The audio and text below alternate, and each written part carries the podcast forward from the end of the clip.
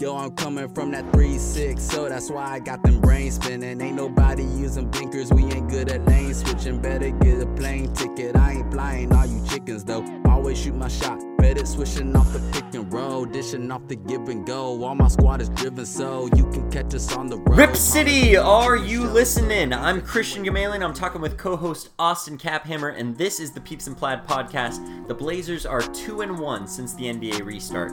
After starting three and a half games behind the eight-seeded Memphis Grizzlies, they defeated them in their first game. Then they lost a close one to the Boston Celtics in a huge comeback attempt that they just narrowly missed. And now they've just defeated the Houston Rockets to show that there's a reason that basketball players are tall. Blazers are officially one and a half games back from the 8 seed with five games to go, and it is tight. The Grizzlies have gone 0 3, but the rest of the West is winning games and keeping it tight. Just two games separate the Blazers from the 13 seeded Suns. So, we'll talk about those three games, talk about some other developments throughout the NBA, some specific players for the Blazers, how they've been doing. So, Austin, let's just get an initial reaction to this Rockets game. I mean, we saw uh, Harden and Westbrook pretty much get limited. A lot of defense uh, from the Blazers, not too many shots being taken, and even less being made by those two. James Harden almost fouled out. Anything else uh, big in that game? Well, I think we. I mean, obviously, I think in the in the in the season series against the Rockets, I think uh, James has had a couple good games, but um, I think we also kind of locked him down below his season average in terms of uh, his, his, his game average earlier in the year. I, I, I couldn't I, I should have looked it up even before we started recording, but um, I, I, I don't know why that is, um, but I, I like it. Um, a lot of good effort. I mean, tonight I would say obviously Gary Trent um, was a, a, a, big effort on both sides of the court, yeah. Um, and my other initial reaction would be that Nurk is huge for us. Yeah. Um, we didn't run through him quite as much as I would have liked to seen. Um, and lastly, that Westbrook is just really terrible at shooting a jump shot. for real. Dude, I mean, like we're saying with Harden, I mean, they combined, Harden and Westbrook, only 12 made shots, 38 points combined between the two of them. And that's, you know, that's James Harden, who sometimes he'll get a, you know, 45, 50 point triple double. So the fact that you're limiting to him to that many points is right. huge when you know you also have the mismatch. So it's not like I mean, it's not like the Blazers have some amazing defensive wings. Obviously, Gary Trent is showing up, but it's not like you're just a crazy long team and he can't do anything. It's you know people are showing up in their individual assignments and the defensive sets they're they're playing are working well. Right. It's interesting because I, I, I, can't remember if it was on the local broadcast or the national broadcast. Um, Switching it up. One, yeah, in one of the most recent games. Um, but they they had talked about. I mean, no surprise to any of us that you know the backcourt of the Portland Trailblazers has been undersized for some time, yes. and now and now our front court is you know pretty dramatically oversized, right? Yeah. Like compared to where the league is now.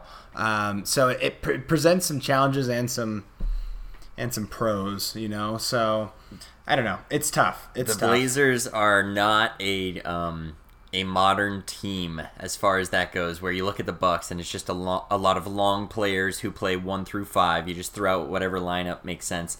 Blazers are okay. We have two, maybe three really good guards. We have two, maybe three really good big men.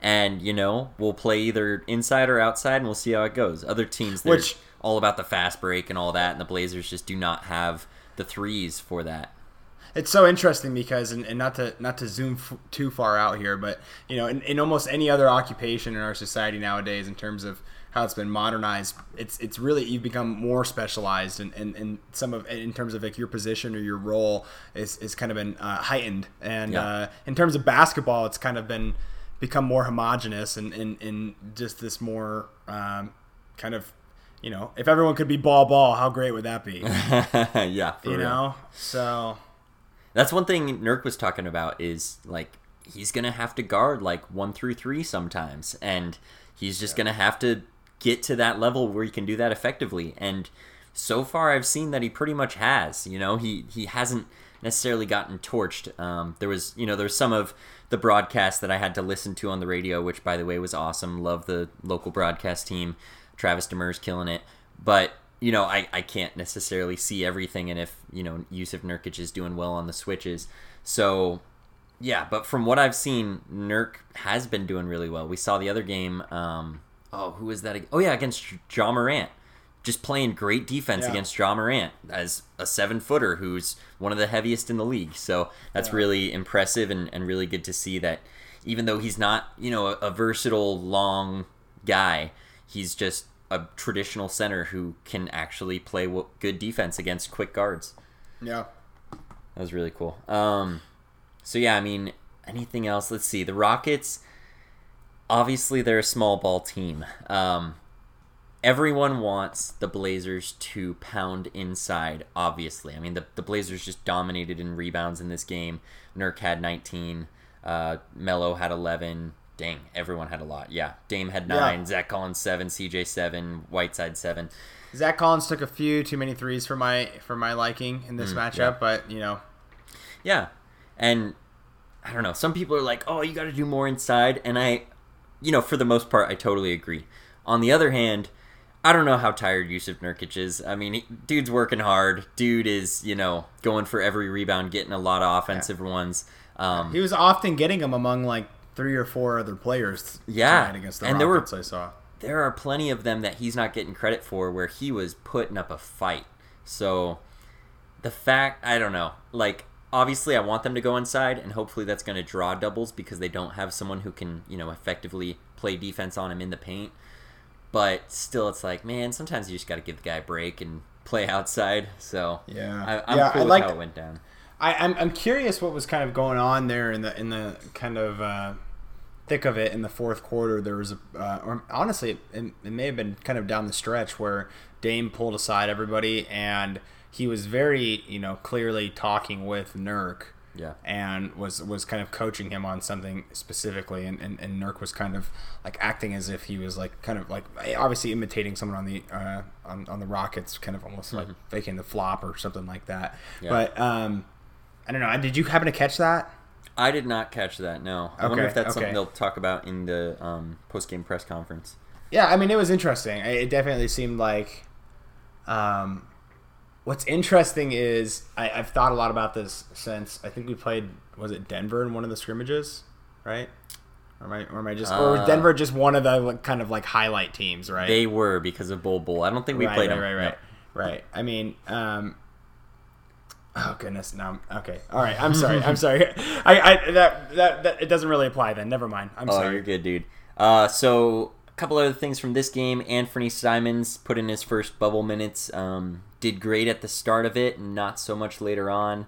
Uh, only had three points, which came like right at the start of it. So I was like, dang, Anthony came to play, but went one for four, one for three from three.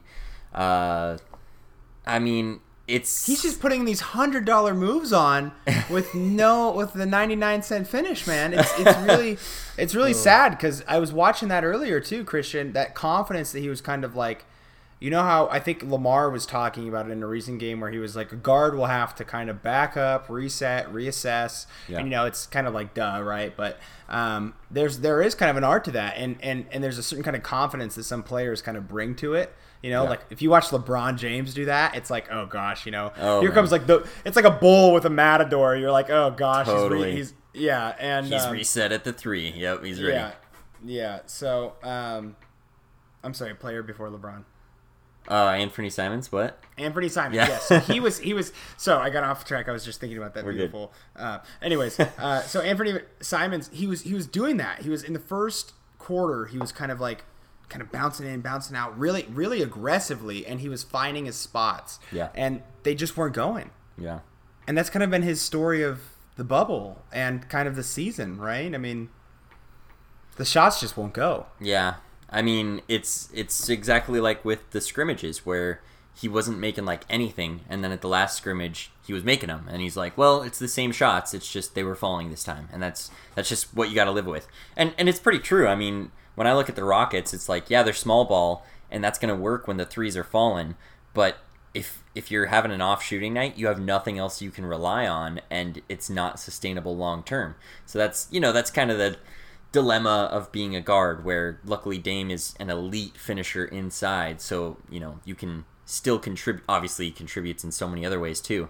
Um, but even when his shot isn't falling, he has more to contribute. Whereas with Anthony Simons, he needs the shot to fall, and that's going to affect his confidence throughout the rest of the game. Well, so then I'll ask you two follow up questions to, to Simon's struggles as of late. The first being, do you think that he's settling for shots? And the second being, do you think there might be something wrong with the shot mechanic? Because I know that his shot is very quick. Sometimes it looks gorgeous, but it does look a little funky to me. It, it does. His follow through and the way he like leans forward into it, it it's a little funky, but it, I mean it does look great when the when the shot goes in. right. Uh. As, as does as does even the, even Marcus Cam. Uh, no, he's never mind. But Yeah, yeah. the the Candyman shot never looked good. I mean, I don't know. I don't know how much he's settling. I think it is just. I mean, it's gonna be Lots of shots off the dribble. It's gonna be a year to year thing because he's not gonna show up and beat Damian Lillard as much as Neil Olshey wants him to. You know, um, he he's young and he's gonna progress. And yes, other players come in young and, and come in dominating. Uh, I think for him, it's going to be hard to get that confidence when he's behind Dame, CJ, and Gary Trent, and he's coming off the bench, and then and then all the you know, we all we all talk about puffing people up, but you know, Twitter's going after Anthony whenever he's missing shots. Uh, not saying that he's he cares, but if he does, then that's not going to help. um, but yeah, Gary Trent obviously is showing up. Uh, his nickname will definitely be 100% Trent until someone tells me otherwise because he puts in 100% effort and he is amazing. And his defense on Ja Morant is insane, and his defense on anyone else who wants to run into him, he just shows up like he's the best defender in the league. It's amazing. Yeah, I mean, I hope it continues. I mean, For real. I don't know if it's just like common in, in professional basketball, but uh, or if it's just the Trailblazers thing. But I feel like we've we, most teams have that narrative, you know, at least once a year of a player who comes in flame on and Yeah. then kind of but but you know he does have that confidence and i think a lot of people i think myself included and maybe i'll have to go back and see if i can find a snippet of one of our previous recordings said that you know he had that nba body he was Yeah, he yeah. was the more his ceiling was lower Yep. i mean it's still a beautiful ceiling but his ceiling was lower Not quite Sistine Chapel.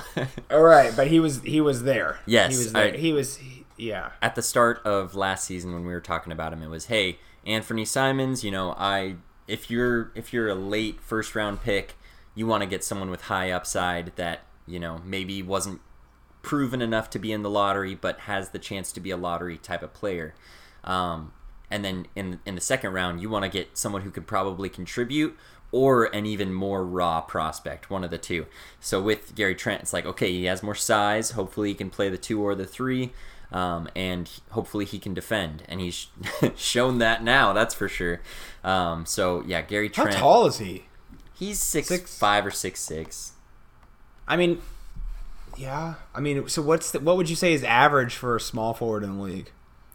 Small forward uh, like six seven So I mean, he's but he is slightly under, but he, he makes up for it. He's athletic. yeah yeah He's long. Yeah, I mean he. Yeah, I mean against most teams in the league, he can play small forward, but obviously Yeah. the best teams in the league probably not like Yeah. for Maybe significant the- minutes. Maybe not against LeBron or Kawhi or Giannis or something. You, you never know where they're gonna play, but A lot of those guys are playing the four now, though.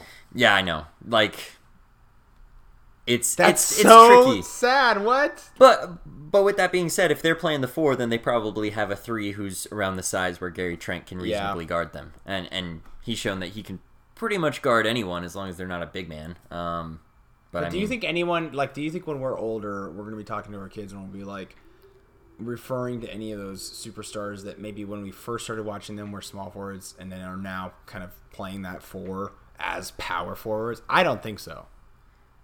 I mean, what aspect do you mean? Like that that they? What are we going to talk about? like referring to them let's say when we're having these these kind of ridiculous hypotheticals that people do nowadays with with current and past players Yeah. in the future you know when we're referring to you know lebron james Kawhi leonard kevin durant as uh, are, i mean obviously they're forwards but would you would you say yeah they made the transition to a power forward later in their career or would you just say it was the era of the stretch four to me I- it's hard to define of course i mean it's it's all fluid and and basketball is so quote unquote positionless right now. But to Yeah. me, those guys are threes. LeBron's a three, Kawhi's a three, Kevin Durant's a three. Obviously, they're going to play some point forward. They're going to play inside sometimes. Kevin Durant is going to defend like a center plenty of times. But, you know, It's still it's just- still Paul Millsap, Kevin Love, and uh, Yeah, I Blake mean- Griffin as power forwards for you. it's it's a little slower brand of basketball, a little a little more focus on rebounding, and obviously right now being a stretch four, um, which obviously they could do, but just just their style of play does not. I mean, they have the power to be a power forward. That is clear. Um, but yeah, I mean, in my head, they're they're threes. Like, Do you, put- think the power forward position will ever gravitate back to that? Uh, I mean, it's all relative because, like, what is Zion Williamson? You know, and at the same time, like, Dude, what, he's the best of both worlds. right? And it, it's been a little murky of waters probably for 50 years. I mean, I'm not saying Magic Johnson was 50 years ago, but like Magic Johnson was a 6'10 point guard and he won finals MVP as a center in his rookie season, I believe. So, yeah, I mean, it basketball has always had some aspect of being positionless and it's it's more based on your specific skill set. We see Draymond Green playing center at six six. Um, obviously Dennis Rodman just wrecking on rebounds at six six, six seven. So it's all kind of relative. Um, So anyway, back to the Blazers. Yeah, yes. Gary Trent is awesome and he's amazing and he blows my mind. And he's I would say outside of Dame, I feel like he's most confident player on the team. Like Dame, then Gary Trent Jr. Just you look at him on the court and he is fearless. Completely fearless. Like there's plenty of things Nurk does where it's like, dang, Nurk's awesome in this way. But you know he's like relying on Dame. You know he's relying on some external uh, forces to give him confidence. Whereas Gary Trent Jr. is like, I'm here, I'm gonna show up, and I'm gonna swat this ball right back in your face. Like, And I feel without like, a doubt. uh, and I was just kind of like mentally like kind of filing through each of the other players and, and kind of where they are. Yeah. uh, you know, in terms of like our perception from the from the viewer standpoint. Um, you know, what I've collected is CJ and like uh, Mello and Zach and Nurk. Those are passionate players. Those are Hmm. passionate players. for sure. Passionate players are not always steadfast confident yeah, because they're passionate. yeah, And with that, to some degree, if it's not kind of controlled, which is rare, then you can you can swing, you know. Yeah. And I think um, I've CJ is probably the most uh, composed amongst that kind of subgrouping, but the rest of them can get very easily, you know, caught up in a fight, caught up in you know something, Yeah. and, and it can it can take their head out of the game. yeah, And Dame is Dame. You know, I mean, we don't even need to talk about that. But Gary, in this kind of vacuum of these, the sample of a season that we've that we've seen him excel in the second half, I would say you're absolutely hitting the nail on the head. yeah, You know, he. It does. He kind of approach It looks like it looks like whenever the camera's on him, he's approaching each possession, either side of the court, with the same mentality. exactly. And we haven't quite seen enough of a sample size to see if that continues when his shot isn't falling because he's been nailing those threes. But man, just looking at him, his face, his determination, how how quick he moves with someone. Like he's ready to switch side to side wherever he needs to go to keep that guy in front of him. He's on top of it. He's on top Well, of and his assignment.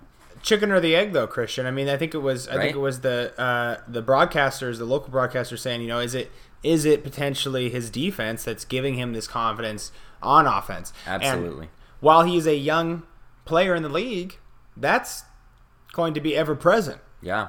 you know that doesn't the defense the effort that only disappears if if he lets it you know at this point or if there's an injury or whatever Yeah. scheme scheme change team change but you know and then and then by the time he gets you know this is way ahead hypothetical by the time he gets to the latter parts of his career he can have that confidence Yeah. from but you know as a young person in this league playing that kind of defense it's it's it's a good safety net Yeah, and and on the flip side of that, watching Hassan Whiteside tonight, there were plenty of possessions where I felt like he moved on too quick. Like I'm not I'm not a fan of, of shaming or of, you know, lingering on the negative. But I feel like he's been told one too many times, all right, move on, let's go to the next possession. Because it's like he'll get the ball and he'll give up, you know, 50, 60% effort, try to get a shot, it doesn't go in. And then he just turns around like, all right, time to get on defense and it's it's like no you are seven feet tall and these guys are six foot six and you had an open lane and you should have dunked it or at least put it, you know, a couple inches from the basket and made sure Yeah. it went in. Yeah. Um, and he's just like, oh, that one didn't go in, too bad. It's like, no, this is a different scenario for most games, and you need to capitalize. Um, and I just didn't see that.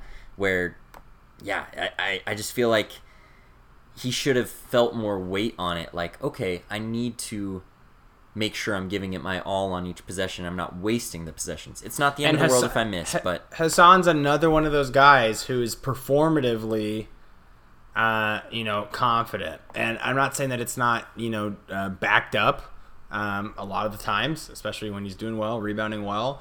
But I think that I think that we'd be kidding ourselves if we didn't say that the minutes that Yusuf is receiving, the the style of play that he's playing at, and and I I, don't know I. I, I suppose it's a, a lot of um, assumptions here, but I think I think Hassan's probably uh, probably in his head a little bit. Yeah, yeah, I think so for sure. And and it's obviously scary that it's already seeming to affect Hassan in this short a time. I mean, he's he's not he's not getting as many minutes as I would think. I mean, what what are his minutes at?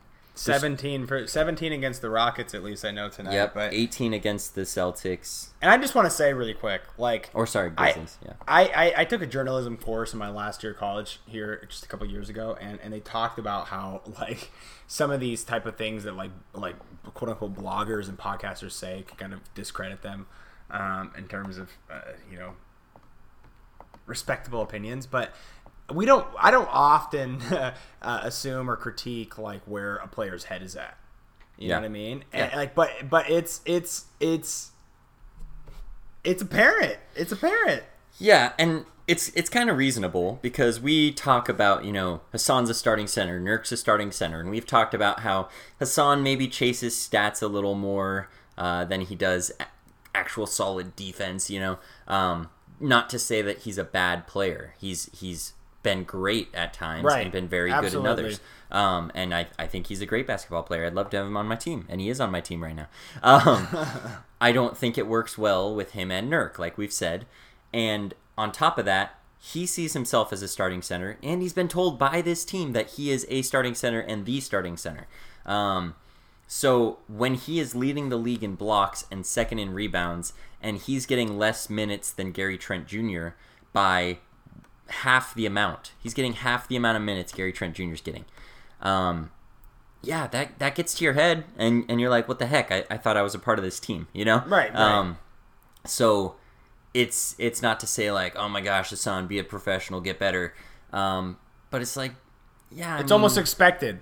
yeah, and it's like if you want to get paid next season by this team or or a different team, then you're gonna need to show up when it matters right now. You know, Yeah. I don't know. It's it's. I think he's going to get paid regardless the, by another team. But if he wants to get paid by by our team, I think that I don't have to- know. It. I mean, I feel like, I feel like it's really gonna depend on how things go this postseason because he's like there's a baseline he's gonna get paid. I don't know what that is. I don't know if it's five, seven, nine, ten million. But you see guys like Enes Kanter, they got they got bought for cheap last offseason. And Clint Capela got traded for cheap this trade deadline. Um, Hassan might be a step ahead of both of them, but there's also some some attitude questions, um, both in Miami Centers- and yeah, Centers are sort of like um, almost like the linemen of the NBA. yeah. right? I mean, It's not like the quarterback where they set the market and it's like, all right, you know, here's what he got paid, here's what I'm getting paid. It's like, you know, Right. it ebbs and flows. Sometimes centers are getting paid, sometimes they're struggling. and it's it, it's it's very rarely um, a highly skilled position. It can Mm-hmm. be the guys that are highly skilled at those positions can get paid just as much as any other player on the floor. Shaq. Um, Hassan yeah, Whiteside in his last Aaron- contract. Aaron Donald in the NFL. Um, yes. But you know, I think that there, everybody else in the middle of the pack in that position is is there's a lot of them. Yeah. And and in terms of where they're being pushed to skill wise now at a younger age, it pays to uh, invest in someone like Bol Bol and Yeah, and Karl, and. Karl is yeah Karl Anthony Towns. Yeah. you know, that's that's tomorrow's center. Totally. Yep. Yeah.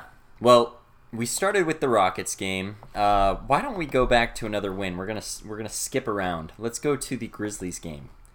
That was an amazing first game for the Blazers to start the season. A win in overtime. Lots of ups and downs. Uh, very close game. Obviously, it went to overtime.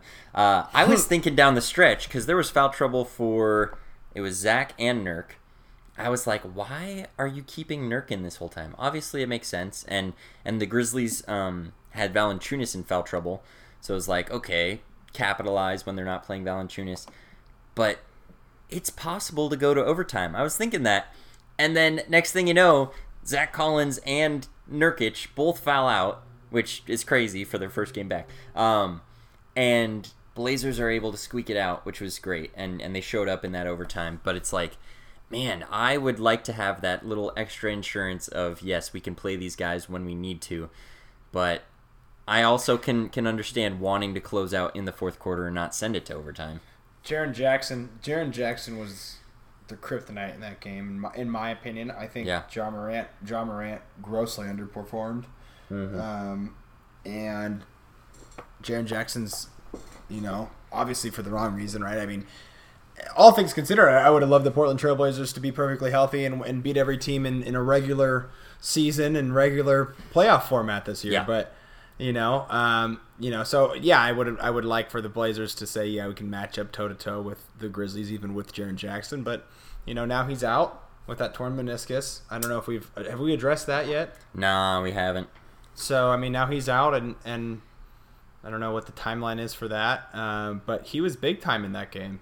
He was Yeah. big time. He was automatic from Yeah. the corner. Jaren, I mean, he's great. He is.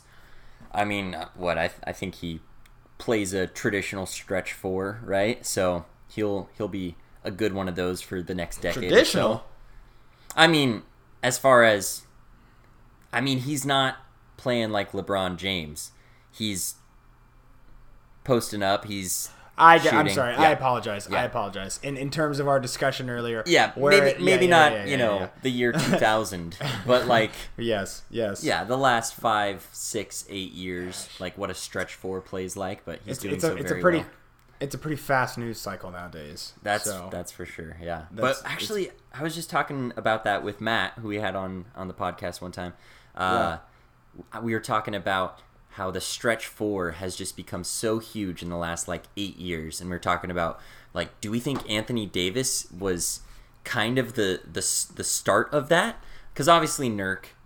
Uh, Nurk, Dirk Nowitzki uh, is a stretch four and can shoot three. Never, never really shot a ton of threes, but could shoot threes and could shoot long twos like crazy. Lamarcus. he wasn't that athlete though, getting to the rim Yeah, I mean, or or around the rim. totally. Anthony Davis is just an animal, that's for sure. But was it like that eight years ago where suddenly everyone shoots? Because now we see Robin Lopez shoots threes. We see even you know Mason Plumlee, I think, shoots threes. So. Yeah, I mean everyone shoots three pointers now. Was it around that 2012 time when when they're like, you know what, the stretch four is the prototype four? Is this what we want? Um, I feel like it was around there because I, I even remember back like 2014. It was like, oh, if the Blazers could get Spencer Hawes, they'd have a, a big that can shoot. That would be amazing. Um, and that that's how low the bar was was Spencer Hawes. Not not to just talk crap on Spencer Hawes, but um, he was old at the time too. So I remember that. it's like now everyone can shoot it seems it's it's crazy how it's evolved just in the last decade Yeah, I would say just like like so I would say not even just in basketball, but like openness, access to information, and people's confidence in themselves yeah ha- ha- ha- has just like grown in general in our world, and I, I think that a lot of these players, if you if you if you ask them behind closed doors, I think I can't remember who it was. Um, I think it was maybe it was about Mario during all this like like off season training or or somebody here. No, it was Nurk. I'm sorry, it was Nurk um, that was wetting these threes right Yeah. in practice. Yep. They're like, oh yeah, like he does that all the time in practice, and you know, and like you talk to players, you see, you hear those stories all the times where players are like, oh, you should see him in practice, and Mm-hmm. and I think 20 years ago there wasn't this kind of you know, just in the world in general, like willingness for people to, you know, coaches saying, "Hey, you know, I'm a player's coach, Yeah. right? I'm about the player." This kind of, uh, you know, take a chance. You know, I Mm-hmm. think Ben Simmons has a sports psychologist helping him with his confidence to take threes, right? Like that's the most like 2020 thing I've heard, right, Absolutely. regarding Yep. basketball. So, um, Yeah, I feel like back in the day, it was like, okay, you're this big body that's unpolished, and we need to focus all of our efforts into having you do what you need to do well. Where we don't have the luxury to have you work on your your three point shot, you know. Whereas now, for the most part, players are coming in with a bit more skill, with a lot more personal training and more time and energy put into it. Um, I I think I assume. Um, so so they can allow them to focus on some other things like shooting threes, and they see how important that is because other teams have raised the bar, and they're like, well, if our bigs are shooting threes, like, well, if theirs are, we we need to shoot threes too. Right. So it just kind of changes the that whole aspect of the game. Um, I don't know. It's crazy. I think it's I think I think it's it's it's too tough, like most things, to just pin it on any one player to say this was the inception of Yeah. um, you know when this had began. I think you know Dirk was you know this phenomenal shooter and even off the dribble shooter, but and and, and even post up player. But you Yeah. know fin- finishing, getting to the rack, maybe not. You know LaMarcus Yeah. Aldridge kind of similar. Chris Bosh. Yeah. Um, Yeah, I mean, Chris But- Bosh definitely made a lot of clutch threes in his career. A lot against the Blazers; those sucked. Um, LaMarcus didn't really shoot threes until he left Portland. I mean, That's true. He, That's he went true. to San Antonio and like immediately shooting threes, and it's like some of those Popovich? deep twos, man. Some of those Ugh. deep twos, and like against Houston in that Uh-huh. in that first playoff series with Oh, Dame when he was putting up like forty point to fifty point game after Uh, after that one was another. insane. Some of those deep turnaround twos by LaMarcus Aldridge felt like six point shots. right? Oh my gosh. Like LaMarcus people are going to forget how good LaMarcus was. He he was crazy good. I mean, he he stopped the flow of the game. Y- you send the ball to him and it's like, "All right, we'll be here for the next 20 seconds." But then he'd score and you're like, "Oh my Yeah. gosh, this guy's crazy good. Yeah. How's he doing it again?" Um, Be like an NFL team running out the clock, like just just running the ball every single possession. You know. Yeah, and and that's that's more of the power forward thing where it's it's like Yeah. the the small forward they're gonna do some more slashing, they're gonna do some more spot up shooting, whereas the four they're gonna get the ball you know in the post and they're gonna work.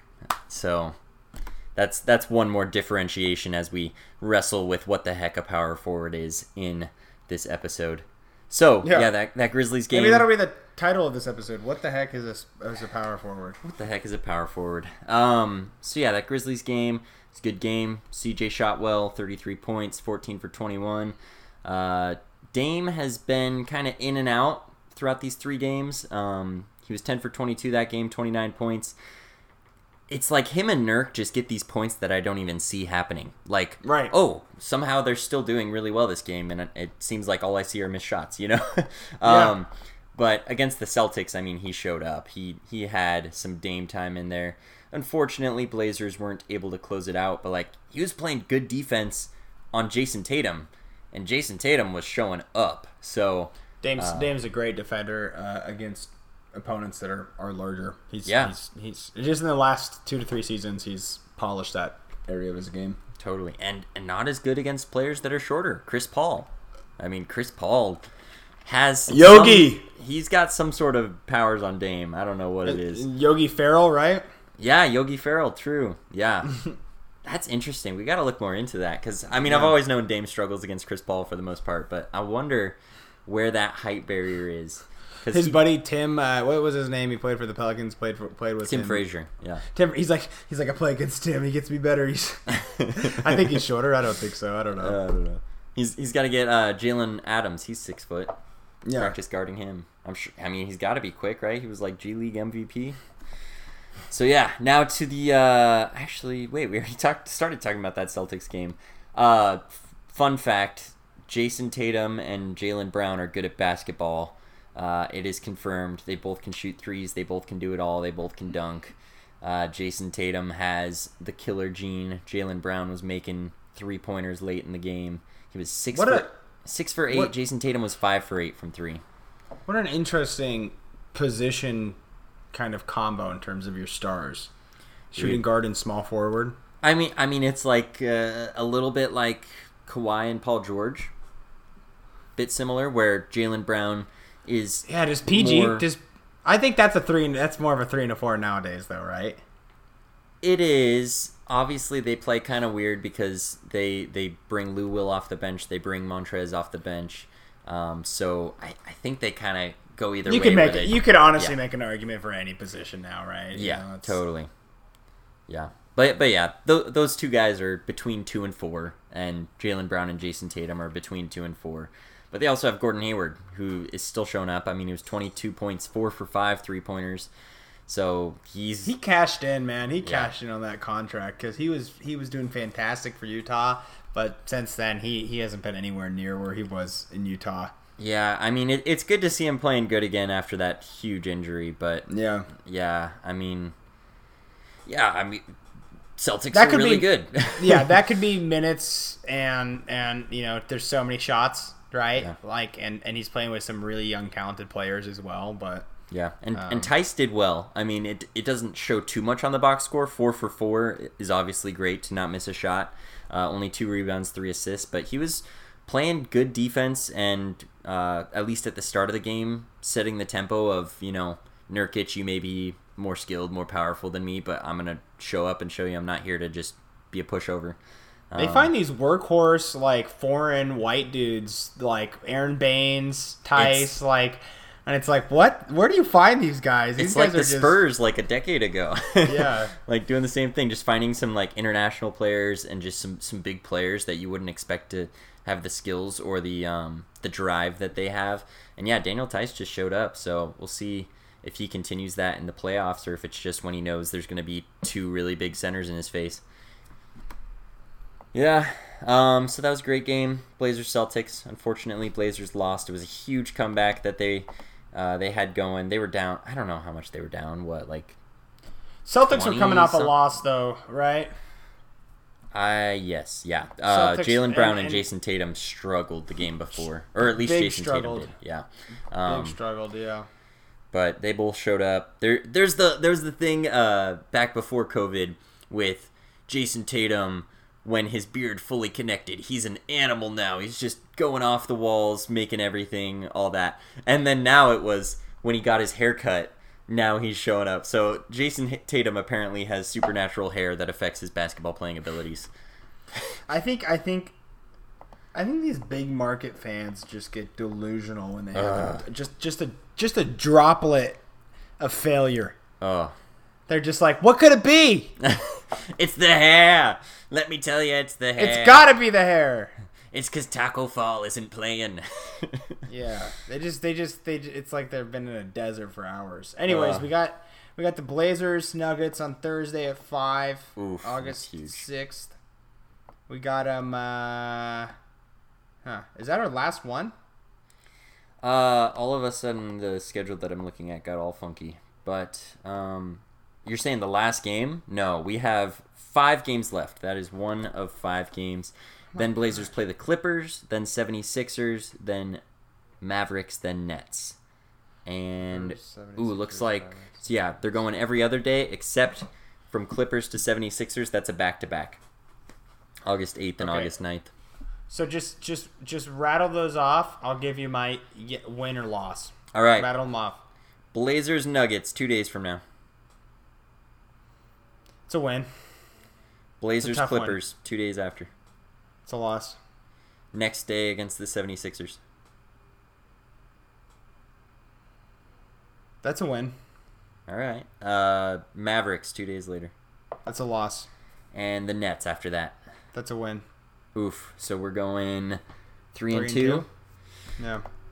All right. Well, um, when we look at the standings, okay, hang on. I gotta, I gotta really pull this up to get this right because it is wild in the wild, wild west. Let me tell you. Uh, no, I don't want baseball standings. I don't know why that came up. Uh, anyway, Blazers are one and a half games behind the Grizzlies right now. Okay. Even though this thing is delayed and says they're two games behind. Anyway, Spurs are a half game behind the Blazers. Then Pelicans are a full game behind the Blazers. Then Suns are a game and a half behind the Blazers. So Suns have gone 3 and 0 since the bubble started. So Suns are not rolling over. Spurs are not rolling over.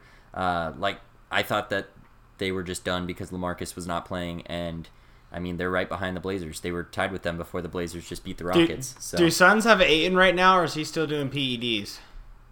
Oh, uh, they should have him. That was like start of the season with was the PED thing, right?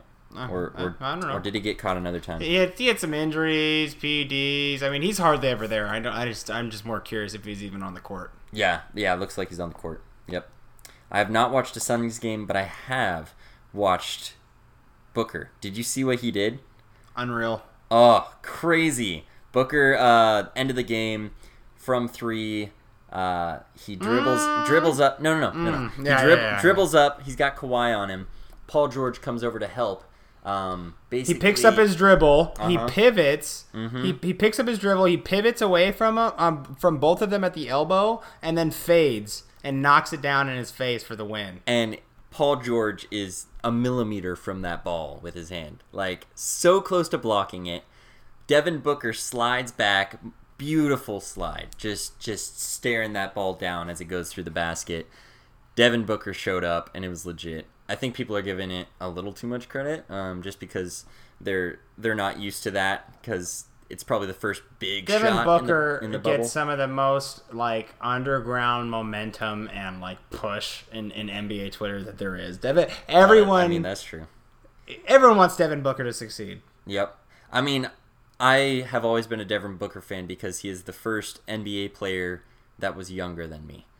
So I was like, all right. Yeah. I, I got to follow this guy. First guy That's- that I am senior to that is in the NBA. So, um, That's always kind of like a traumatizing moment. oh, dude, Just briefly, you're just like, damn, damn. dude don't, don't even remind me. I'm like, oh, man. I'm so unathletic. It is ridiculous to see what these kids are doing. Oh, oh man. uh, but yeah, Devin Booker put up 70 points one time, so I'm like, yep, that's the guy. That's the guy Hey. right there. So, so, so, very important side quest here. what did I hear about a four games back qualifies for a play in? Yes. What is Uh, that? So eight seed is, is is the eight seed. Nine seed, if the nine seed is within four games of the eight seed, then they will play a play in Just between the two teams? just Or- between the two. So ten seed Ah. doesn't doesn't matter if it's like one. They could both be one game behind the eight seed, and then the nine seed has the tiebreaker over the ten seed. Whoever's in the ten seed is out. They're just out. So whoever's in nine seed, if they're within four games, which it looks like it's gonna take a miracle for there not to be this one game playoff because it's tight. So um, yeah, that oh, playing Oh, wait, wait, wait, tournament, wait, it's gonna be whoever's the nine seed has to win twice in a row, whereas the eight seed only has to win once. And Blazers have a real shot at getting that eight seed, which would be amazing. I, I mean the Grizzly. Okay, Grizzlies should not keep the eight seed, considering Jaren Jackson is out for the season with a torn meniscus.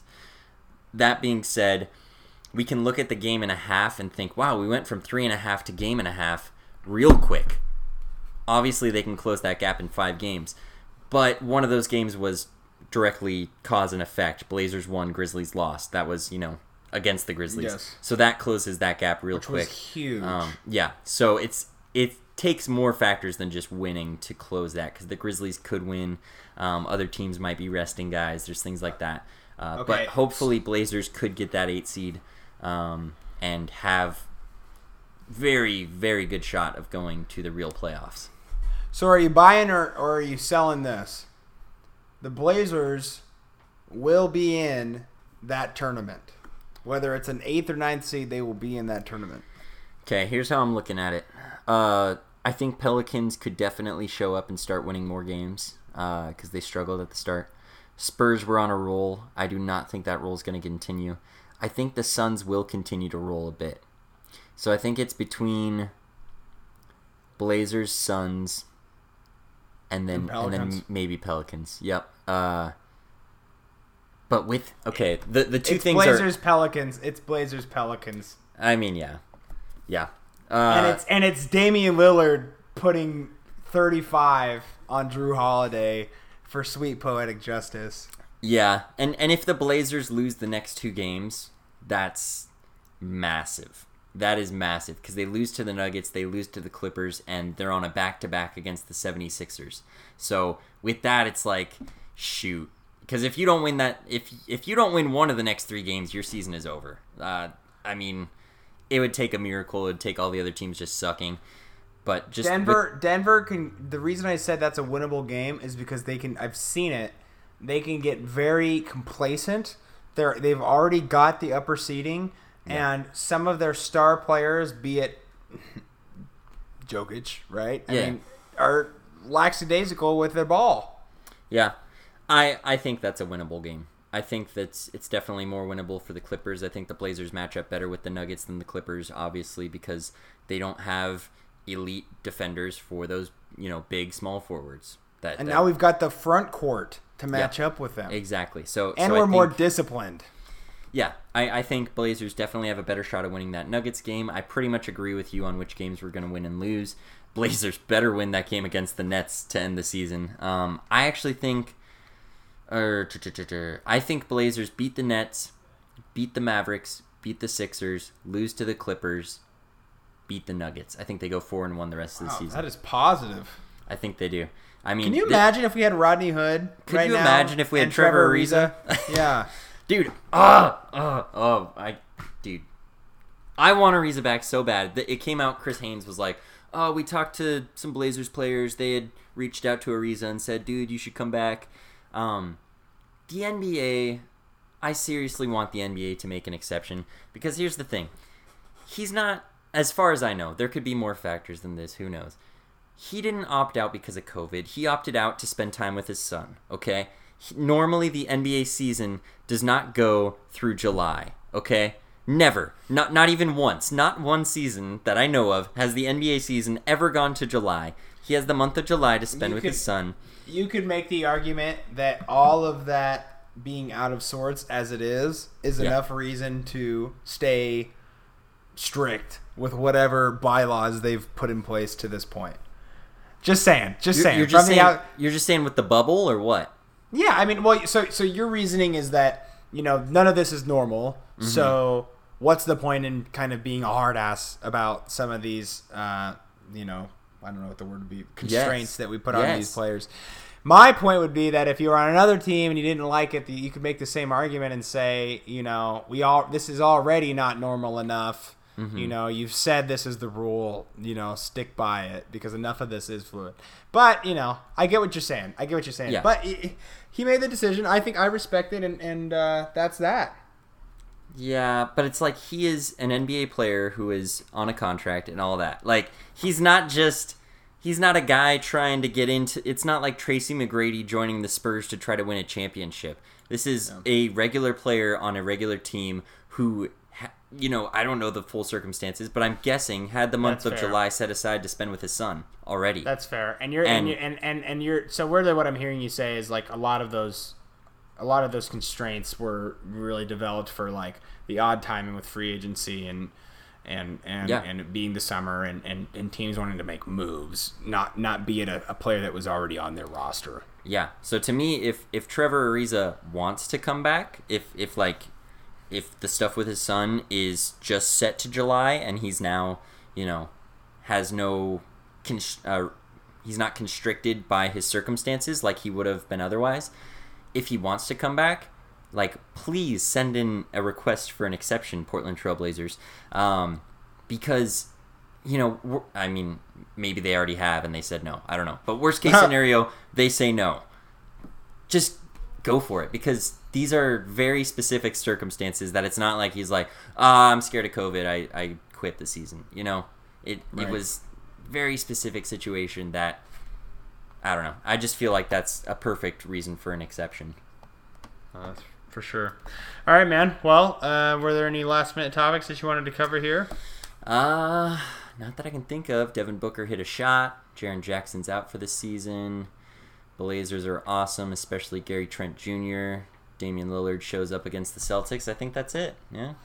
Okay, people. Well, uh, Christian will be uh, departing here for just a couple weeks, um, and uh, I will potentially be searching for a, a, guest, maybe for an episode or two.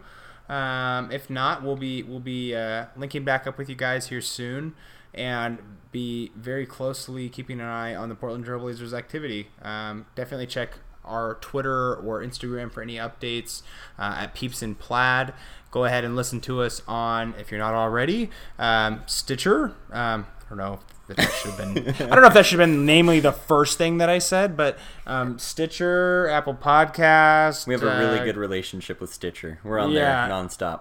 Yeah, um, Anchor. Honestly, I noticed that I think obviously the large majority of our listeners listen via Apple Podcasts, but mm-hmm. um, I think Anchor FM guys, if you ever just click or you're just too lazy to go and search it up, you're not subscribing already, which you should be. You can Bro. always just listen on Anchor FM. Anchor's um, great.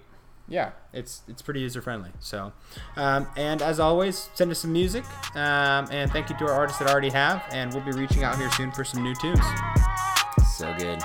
Go Blazers.